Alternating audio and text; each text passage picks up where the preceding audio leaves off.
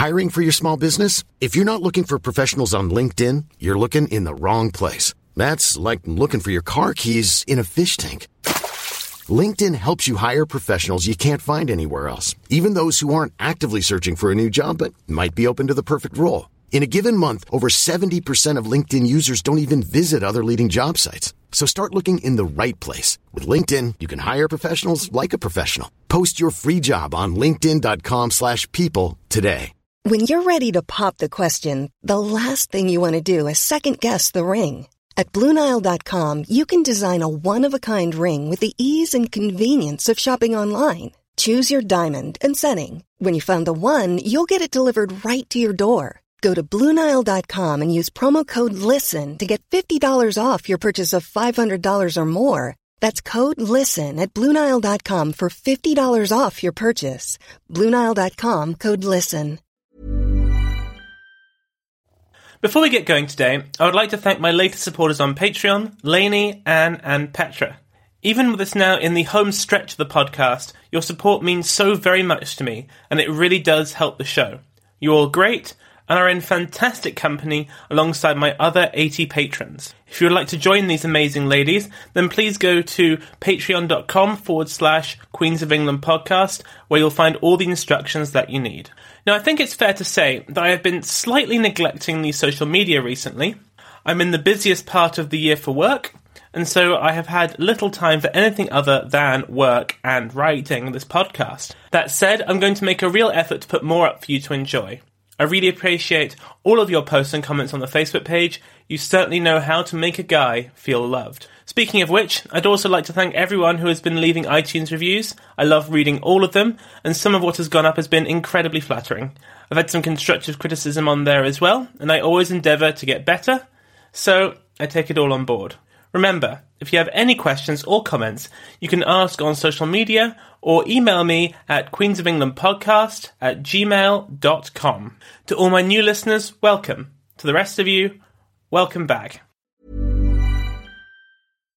Here's a cool fact a crocodile can't stick out its tongue. Another cool fact you can get short term health insurance for a month or just under a year in some states. United Healthcare short term insurance plans are designed for people who are between jobs, coming off their parents' plan, or turning a side hustle into a full time gig. Underwritten by Golden Rule Insurance Company, they offer flexible, budget friendly coverage with access to a nationwide network of doctors and hospitals. Get more cool facts about United Healthcare short term plans at uhone.com. I'm Sandra, and I'm just the professional your small business was looking for. But you didn't hire me because you didn't use LinkedIn jobs. LinkedIn has professionals you can't find anywhere else, including those who aren't actively looking for a new job but might be open to the perfect role, like me. In a given month, over 70% of LinkedIn users don't visit other leading job sites. So if you're not looking on LinkedIn, you'll miss out on great candidates like Sandra. Start hiring professionals like a professional. Post your free job on linkedin.com slash people today. Millions of people have lost weight with personalized plans from Noom, like Evan, who can't stand salads and still lost 50 pounds. Salads generally for most people are the easy button, right? For me, that wasn't an option. I never really was a salad guy. That's just not who I am. But Noom worked for me. Get your personalized plan today at Noom.com. Real Noom user compensated to provide their story. In four weeks, the typical Noom user can expect to lose one to two pounds per week. Individual results may vary. Hello, and welcome to the Queens of England podcast. Episode 59 Henrietta Maria of France, a Catholic on the throne.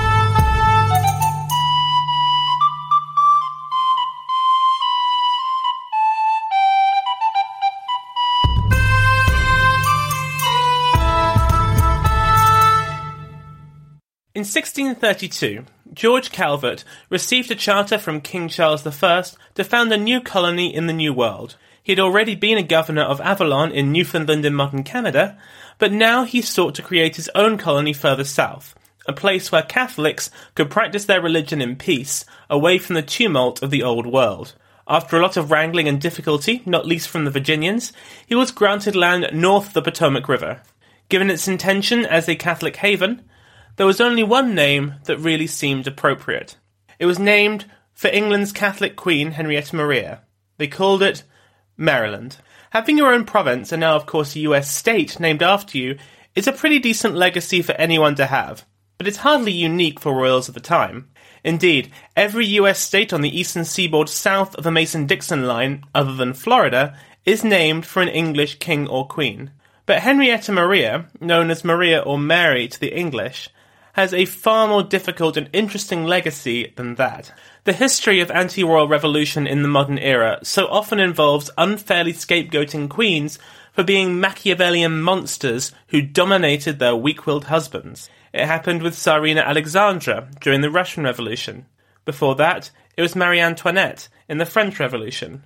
But well before either of them, there was Henrietta Maria, the wife of the first English king to be overthrown and replaced by a republic. Henrietta Maria of France did not have what one might call an ordinary life, even when compared to her predecessors and successors as Queen Consort of England. Daughter of an assassinated king, she grew up in the backbiting court of her mother, Maria de' Medici, before marrying a Protestant heretic in Charles I of England. Her time as queen saw the most tumultuous times the kingdom had seen, more violent and divisive by far than the Wars of the Roses had ever been, leading to having to endure a widowed exile on the continent before her triumphant return after the Restoration. Given the importance of this period of British history, it is unsurprising that Henrietta Maria has faced a great deal of scrutiny from historians down the years, much of it not all that complimentary. People writing during the, and immediately after the British Civil Wars, also known as the Wars of the Three Kingdoms, saw Henrietta, as I described earlier, as an overbearing woman who dominated her weak-willed husband. This view of her has had long legs, lasting until the 1970s, where, in true revisionist style, historians such as Quentin Bone argued that actually the opposite was true. She wasn't all that politically influential at all. Nowadays, we have somewhat of a more nuanced approach, moving back closer to the original view, but seeing her influence more in the round, portraying a woman who had strong influence across the board, for good and for bad. Evidently, to tell her story, I'm going to need a few episodes to get through it all. The first thing that I will say is that, much like when I covered the Queens of the Wars of the Roses, this is not going to be a history of the British Civil Wars or the constant French Civil Wars of her early life, and especially we will not be going into great detail on the Thirty Years' War that ravaged the continent for the rest of her life, for that matter. The whole thing is too big and too complicated, and frankly has been well done by other people. If you'd like a really good podcast on the British Civil Wars, then I would strongly recommend Mike Duncan's first series, the Revolutions podcast, which covers that period super well. Indeed, my only criticism of it is that I don't think he actually mentions Henrietta Maria once across any of the episodes. So I guess this is going to be the perfect gap filler. For the Thirty Years' War, then there are a few, but Zack Twamley's When Diplomacy Fails podcast does a good job on that one. I will, of course, feed you bits and pieces of the background as we go along, it would be absolutely impossible to understand what is going on without it, but it will necessarily be concise and to the point. Today, though, we are going to focus on Henrietta Maria's early life, her marriage to Charles I, and the very early part of her reign as Queen of England, Scotland, and Ireland. This episode is packed with detail, with a lot of groundwork being laid, but it is all so very worth it, let me assure you. In fact, I would even go so far as to hazard that Henrietta Maria is the most interesting Queen of England that you have probably never heard of. Okay, after making that bold claim, I reckon that is enough build up, so let's start the show. Princess Henrietta Maria of France was born in late November 1609 at the Louvre Palace in, pa- in Paris. She was the sixth and final child of King Henry IV of France and his wife, Maria de' Medici.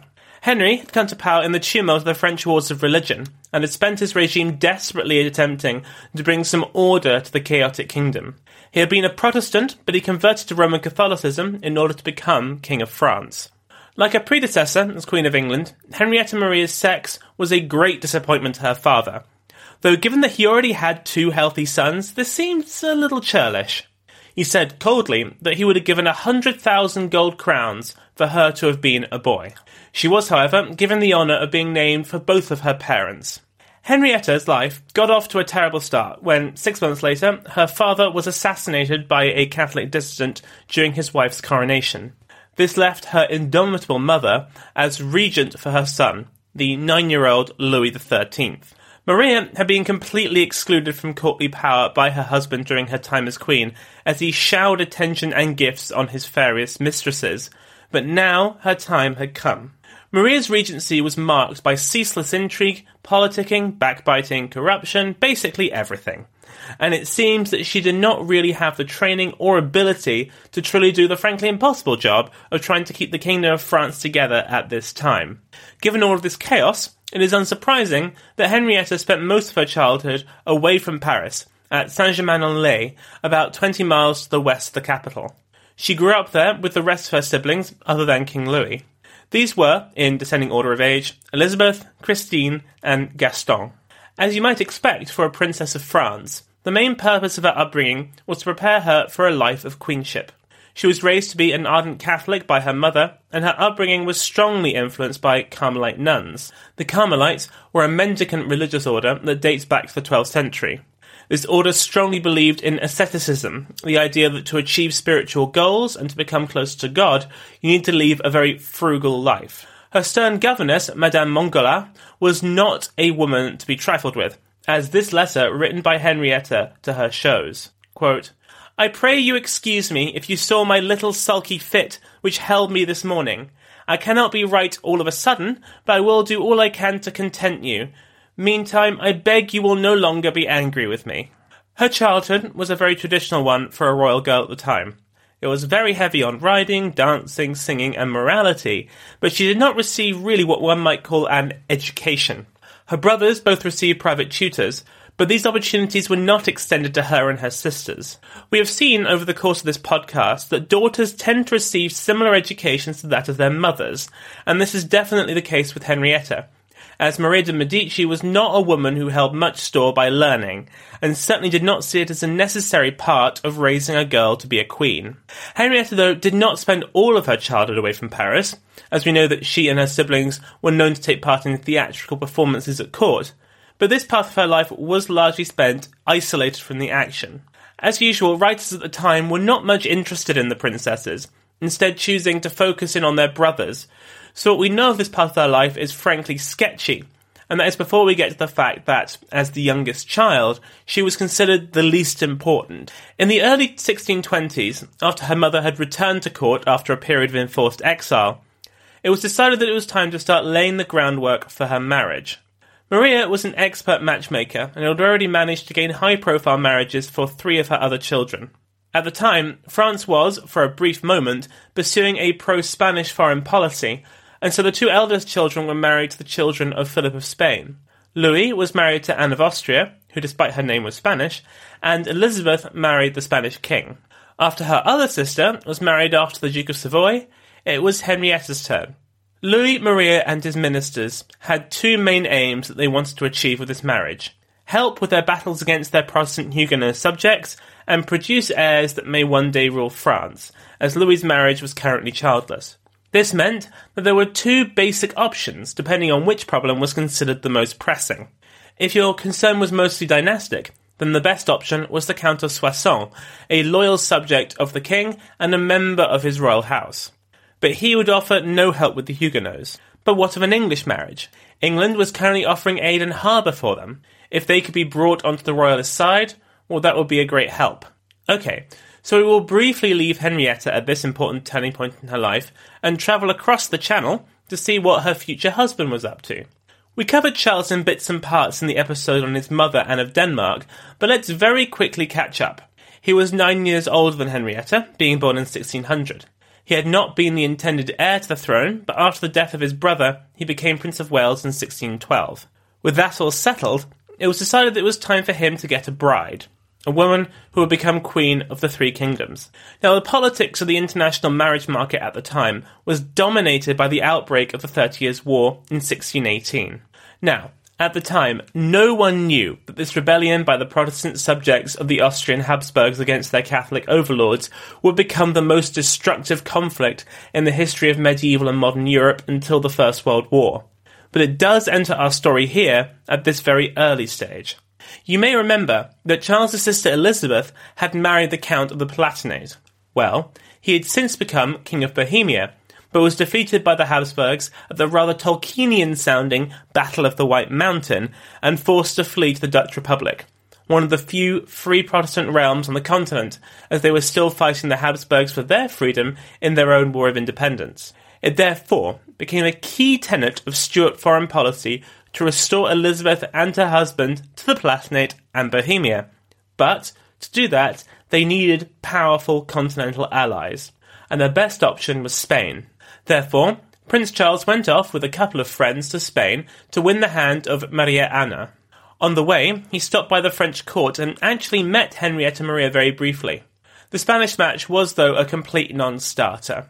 Neither side were very keen on marrying a member of the opposite religion, and there were considerable diplomatic problems relating to the escalating war in Germany. Despite very intense negotiations, which went on for about four years, it all ended in worse than nothing. It ended with a declaration of war on Spain and an expeditionary force being sent to Germany to recover the Palatinate. As I said, to fight this war, England needed allies, and the obvious place to look was the Habsburgs' oldest enemy, France.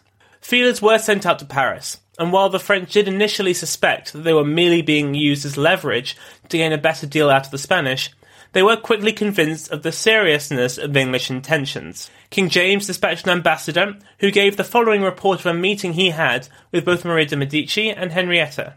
Now, at this time, after the marriage of her sister, Henrietta had gained the title of Madame of France, and it is by this title that the ambassador refers to her in his report. Quote, the Queen and Madame came thither, where they stayed a great while, and it was observed that Madame hath seldom put on a more cheerful countenance than that night. There were some that told me that I might guess at the cause of it. My lord, I protest to God, she is a lovely, sweet young creature. Her growth is not great yet, but her shape is perfect. Henrietta was very keen on the match, which is hardly surprising. I mean, she was barely a teenager and was given the chance to marry a dashing foreign prince and later to become a queen. It was all very alluring. Now, if you cast your mind back to the episodes on Elizabeth I's suitors, you'll remember that the major sticking point in every negotiation with a Catholic prospective husband was the issue of their religion. Would they be allowed to practice it? If so, how? And with whom? Well, things were a little different when it came to a king marrying than a ruling queen, and so Charles and James were willing to be a little more flexible. They promised to provide Catholic chapels for her in every royal house, to allow her to be served by an entirely Catholic household, and basically allow her full practice of her faith. In a separate secret treaty, they also promised to lift anti Catholic laws in England and enact that most revolutionary of actions religious toleration. This, the French claimed, was necessary in order that the Pope would give special dispensation for the marriage. This was a significant moment, as it was the first time that a Catholic princess had ever been given permission by the Pope to marry a foreign Protestant prince. In return, the French promised to help England recover the Palatinate and offer a dowry of £267,000. You may though notice that no mention was made here of the Huguenots. As I said earlier, it had been an aim of the French to ensure that the English stopped supporting these Protestants. But to do so, they would have had, had to have signed a full and formal military alliance, and they weren't willing to do that. They knew that if they did so, England would demand that they go in for a full invasion of the Holy Roman Empire to recover Bohemia, and Louis and his ministers had no intention of doing that. They still hoped that the marriage may in the future lead to a change in English policy regarding supporting the Huguenots, but nothing would be set in stone. Now, this marriage had its supporters at court in London, but in the realm at large the reception was more mixed.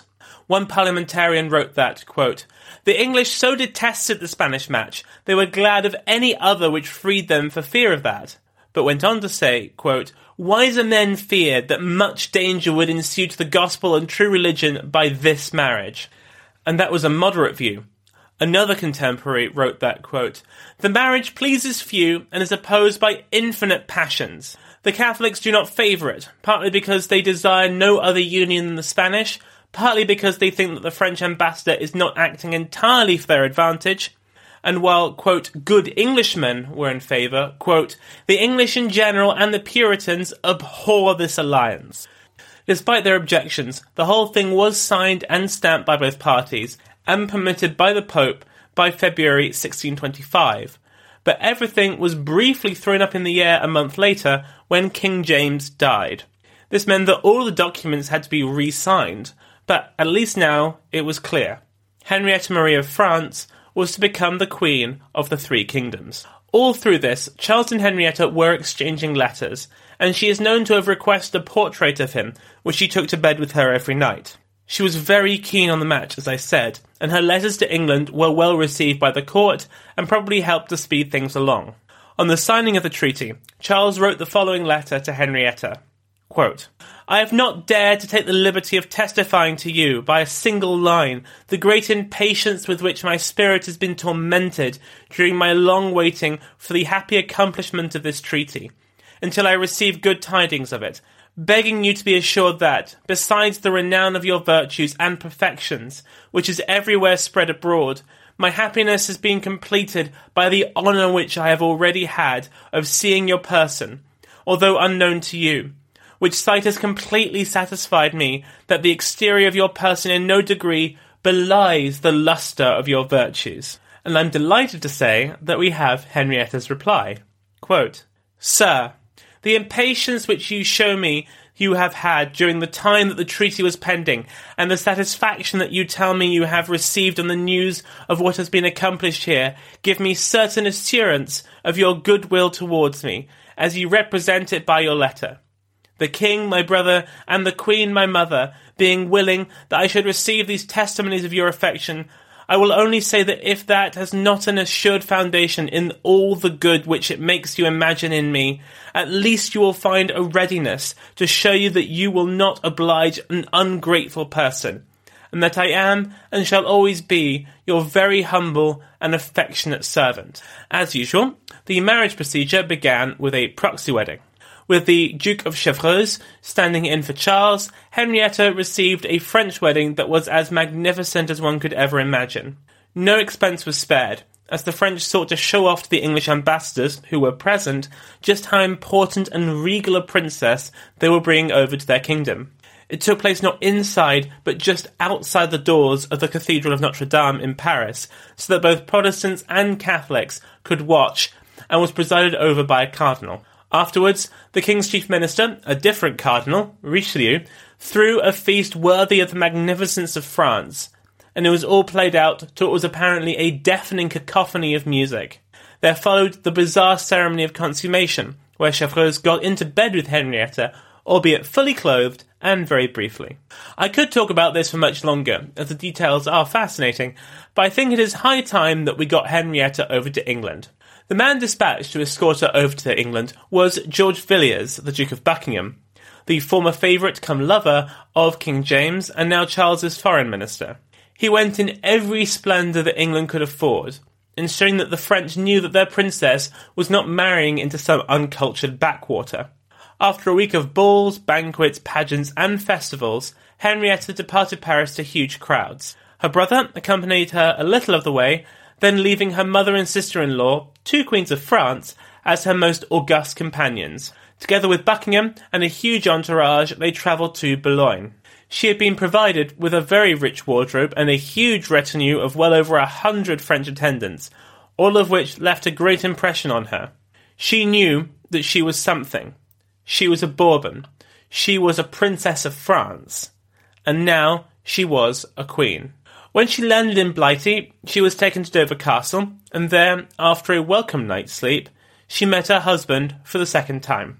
So, because of all the politics, diplomacy, and complexity in getting us here to this point, it occurs to me that I haven't actually given you a proper description of Henrietta. So, now seems as good a time as any to examine just what the English found when they met the new queen. Well, she was 15 years old, she was slight, with soft curling brown hair, black eyes, and, quote, a countenance that opens a window into her heart. She was fairly short, and was apparently charming and disarming, with a very quick wit. This was shown off almost immediately upon meeting her husband. Charles had remembered her being rather shorter, and spent quite a deal of time staring at her feet, seemingly wondering if she was wearing high heels. Noticing where his eyes were resting and realizing why, she spontaneously raised the hem of her dress, saying, quote, Sire, I stand upon mine own feet. I have no help by art. This high I am, and neither higher nor lower. She, of course, spoke this in French, for she didn't speak any English, nor was she particularly familiar with English history or culture. It had not been thought to be her destiny to marry into a heretic kingdom, and so no such preparations had been made during her upbringing. Now, given the fact that French was widely understood at court, there was not a huge problem, at least in the short term. It was announced that she would be known as Queen Mary while in England, linking her to Charles's grandmother, Queen Mary of Scots. But I will continue to refer to her as Henrietta, if nothing else, because we have had loads of Marys, and she is our only Henrietta. The English also got a sign early on of her soon to be legendary temper. When they set out on the road north, Charles insisted on only English ladies being allowed in Henrietta's coach, but she gave him a right rollicking at the exclusion of her lady of honour. They spent their first night together as man and wife in Canterbury in a very muted affair. There was none of the bawdiness that usually accompanied the bedding ceremony. Only two attendants were permitted in, and they were only there to undress Charles. After that, he bolted all the doors, meaning that we have absolutely no idea what happened that night, though we can have a guess. Charles apparently emerged the next day looking happy. Henrietta seemed decidedly disappointed. Again, mirroring the coronation of her predecessor Anne of Denmark, there was an outbreak of plague in London at the time. This meant that instead of being paraded through the streets, she was taken in by boat. She was greeted by the sound of 1,500 guns in a salute, which, quite frankly, sounds like overkill. She was aboard a great barge and followed by many others carrying important nobles, merchants, and other key figures. In true British style, it was pouring with rain, and Henrietta herself was feeling a bit peaky, but that didn't stop the crowds who came in their thousands to see their new queen on her barge. Indeed, there was one rather unpleasant incident when throngs of people on one boat rushed to the edge, causing it to capsize, though apparently there were no deaths. The voyage ended at Whitehall Palace, which is today situated between the Houses of Parliament and Trafalgar Square. Then there was a magnificent feast, where the marriage was confirmed, declared to be lawfully consummated, and Henrietta proclaimed queen. Now you may notice that she hasn't yet received a coronation. Well, that was partly down to the plague, but it was mainly for religious reasons. The main characteristic that above everything else would define not only her reign, but to a great extent that of her husband's, though for a different reason, was religion. She was a Catholic in a kingdom that in general loathed them. While she was not an ardent follower of the old faith, she was willing to forego some of its strictest laws. She was not willing to compromise on the basic fact of her Catholicism. The English coronation service was, in essence, a religious service. It was carried out by an Anglican priest who gave an Anglican Mass. It would be absolutely out of the question for her to have a Catholic ceremony. So therefore it will not surprise you to hear that she never did receive a coronation, and indeed she was not present at Charles's either. A special screen was provided for her to watch it from behind, as was traditional, but she did not turn up, which, as we will shortly see, did not go down so well. But bigger problems were to come. As I mentioned earlier, Henrietta had come over with a great number of fellow French, all of them Catholics. Now, of course, there was nothing wrong with that legally, as it had been expressly permitted in the marriage treaty, but even so, there was a problem. According to one contemporary historian, the princess came with a virtual auxiliary court and its furnishings. Along with her closest companion, Jeanne de Saint Georges, admittedly a very fine name for someone close to a Queen of England, she brought over a load of other French ladies in waiting, a bishop, and twenty other priests. On top of that, he had a huge multitude of servants, artisans, cooks, and other professionals. Since she didn't speak English and was in a foreign court, which had a foreign culture, and religion that she considered heretical, not to mention the fact that she was only 15 years old, this meant that she became extremely influenced by these men and women. The fact that she didn't attend Charles's coronation, which was a terrible move from a public relations perspective, was blamed on these French. When she announced to Charles that she would not attend, they had a furious row and didn't speak to each other for three full days. So we can see here at this earlier stage that religion was also alienating her from her husband. As we know, she was influenced from an early age by Carmelites, while now she came under the influence of the Oratorians, a different Catholic order, and they impressed upon her the importance of abstaining from sexual relations on certain dates and in certain seasons and during certain religious festivals. This meant that Charles, more often than not, found that his wife was rebuffing his advances which, unsurprisingly, he did not appreciate. She also refused in these early years to learn English, forcing Charles to conduct conversations with her through her servants. Members of the court and parliament hated seeing these oratorian preachers wandering around royal palaces, looking ostentatiously Catholic in their distinctive robes and making no bones about their disgust of Protestantism. Henrietta's almoner, her most senior cleric, described her as being, quote, a flower surrounded by thorns, which I think best sums up their attitude towards the English. But Henrietta's main problem was the Duke of Buckingham. We've seen quite a few times that men who manage to climb the greasy pole to become the king's chief minister and become trusted above all others do not like to share their influence. They wanted their voice to be the only one in the king's ear.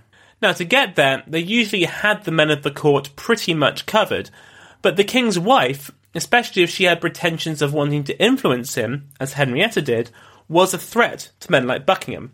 Remember how Catherine of Aragon's influence with Henry tanked after the rise of Thomas Wolsey. Remember how Edward Seymour kept Catherine Parr as far away as possible from the boy king Edward VI. Buckingham was on sound historical ground here, but Henrietta was no shrinking violet. The appointment of men and women to the Queen's household became a fierce battleground, where Buckingham fought to insert as many of his own people as possible, including his wife, mother, sister, and niece, while Henrietta tried to pack it full of French Catholics. Remember, this was all part of the marriage treaty. She wasn't doing anything that hadn't already been agreed upon. It was said that she could decide upon the composition of her household and that everyone would be French and Catholic. But what is written on paper and what is reality were two very different things. This row came to a head in the summer of 1626, a year into her reign. She attempted a bit of compromise here and took her appeal directly to the king. Now, who better to explain what happened next than Charles himself, who recorded what happened next in a letter to Henrietta's brother and mother. Quote, it is not unknown both the French king and his mother what unkindness and distastes have fallen between my wife and me. She, taking notice that it was now time to make the officers for the revenue, one night when I was abed put a paper in my hand, telling me it was a list of those she desired to be part of her retinue. I took it and said I would read it the next morning but withal told her by agreement in France I had the naming of them, she said there were both English and French in the note. I replied that those English I thought fit to serve her I would confirm, but for the French it was impossible for them to serve with her in that nature. Then she said all those in that paper had brevets from her mother and herself, and that she could admit no other. Then I said it was neither in her mother's power nor hers to admit any without my leave, and that, if she stood upon that, whomsoever she recommended should not come in. Then she bade me plainly to take my lands to myself, for if she had no power to put in whom she would in these places, she would have neither land nor house of me. I can no longer suffer those that I know to be the cause and fermenters of these humours about my wife any longer. And he wasn't kidding. A few days later, Charles took the nuclear option and dismissed every French person in Henrietta's household, from her clergy to her ladies and everyone in between. Now, these were fighting words, and to start with, he backed them up. When a few of them refused to leave, including the bishop in her household, who was the de facto French ambassador, Charles sent in troops to forcibly remove them from the palace. But this didn't mean they all went home. About 40 did, but most of them just sort of milled about London, procrastinating like their lives depended on it, refusing to leave, and kicking up a lot of trouble. This did not especially please Charles when he heard about it. He instructed Buckingham to get them out. Quote, Force them away, driving them away like so many wild beasts, until ye have shipped them, and so the devil go with them. Let me hear no answer but of the performance of my command. Despite these extremely bombastic orders, in actual fact, Henrietta's household was not completely cleared of French attendants. She managed to hold on to about 20, including a priest and some of her ladies. But even so, this was an enormous blow to Henrietta. She had come over to England as a princess of a European superpower. She had expected to be treated with the reverence that she thought that that entailed. Instead, she was now exposed in a place that she didn't understand, married to a king who had violated the marriage agreement, and who listened to every word of a man who seemed to want to squash her and reduce her to little more than a decorative ornament. In other words, things weren't going so well.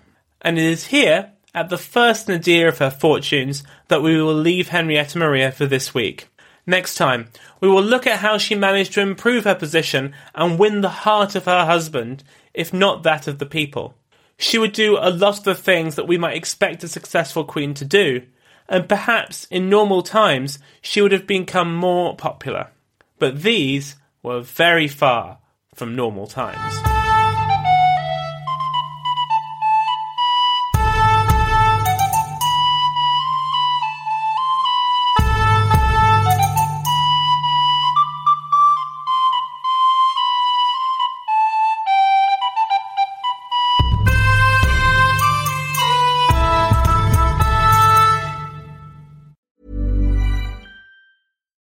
It's Paige DeSorbo from Giggly Squad. High quality fashion without the price tag. Say hello to Quince. I'm snagging high-end essentials like cozy cashmere sweaters, sleek leather jackets, fine jewelry, and so much more. With Quince being 50 to 80% less than similar brands. And they partner with factories that prioritize safe, ethical, and responsible manufacturing. I love that. Luxury quality within reach. Go to quince.com slash style to get free shipping and 365 day returns on your next order. Quince.com slash style.